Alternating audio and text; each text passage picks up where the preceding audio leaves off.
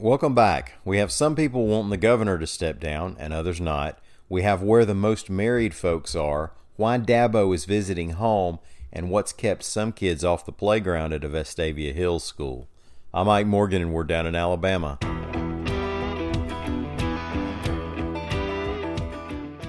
Well, surely you know by now that Governor Kay Ivey got mud on her britches Thursday for having played in a ditch 52 years ago. What we know is that the audio surfaced of Ivey and her fiance at the time, Ben LaRavia, doing an interview. During that interview, the fiance is describing seeing Ivey at a skit when she was a student at Auburn University, wearing overalls and having black paint on her face and crawling around on the ground looking for cigar butts.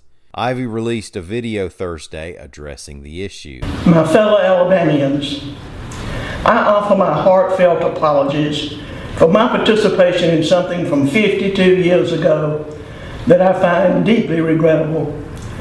I will do all I can going forward to help show the nation that the Alabama of today is a far cry from the Alabama of the 1960s. Now, some people see it as a let he who is without sin moment other people see it as a proof of all their suspicions. Among those calling for Ivey to step down include state representatives John Rogers and Juandalynn Givan, as well as the Alabama NAACP, whose president Bernard Simelton said, It may have been 52 years ago when the skit happened, but it apparently still shapes who she is today. And he cited policies such as her support for Confederate monuments. State Senator Vivian Davis Figures said the news made her sad but in working with Ivey for 10 years, often in disagreement, she's never been led to believe the governor is a racist and that she would accept the apology.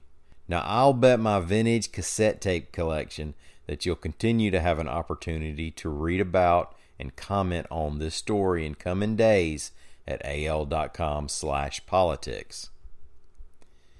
AL.com's Ramsey Archibald has reported on some marriage figures for Alabama that came out of the 2017 Census Bureau statistics. I'll share some of that here. All these numbers are percentages of people 15 and older in an area who are married. Statewide, the marriage rate in Alabama is 47.8%.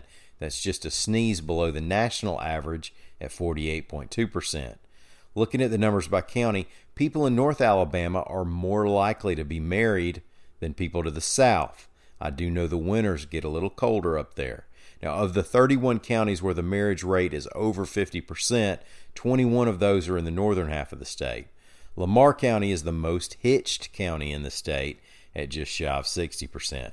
Meanwhile, Perry County, located in the Black Belt northwest of Montgomery, had the lowest marriage rate at just 22.9%.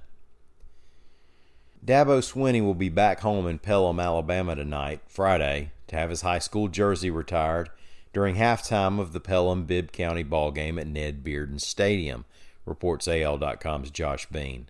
Swinney coached his Clemson Tigers to a 52 14 win over Georgia Tech Thursday night. And Clemson, of course, has won two of the past three national championships. Success didn't spoil Dabo for his hometown. He's also come back to play in an alumni flag football game a couple years ago. And in 2011, Pelham had a Dabo Swinney Day that he attended. Law enforcement in Alabama's bigger cities often warn people about firing guns up into the air. That's another crime that deserves an added charge of felony stupidity, really. I'm not a physicist, but those bullets have to come down.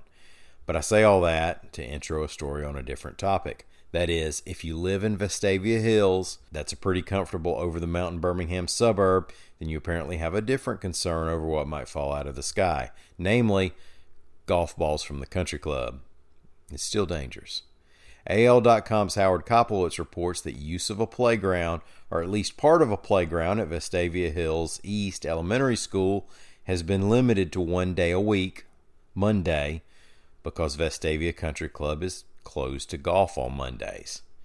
See, number three at Vestavia comes pretty close to that playground. There once were some trees between the fairway and the playground that have since been cut down. That means less of a buffer, and it also means that there is an incentive for some golfers to try to save a little distance to the green by hitting closer to where those trees were.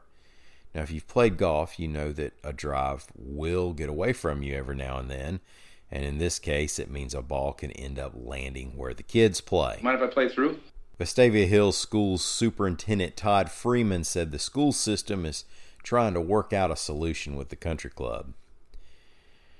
Enjoy the ball games this weekend. Keep an eye on Hurricane Dorian, especially if you're traveling over the holiday weekend.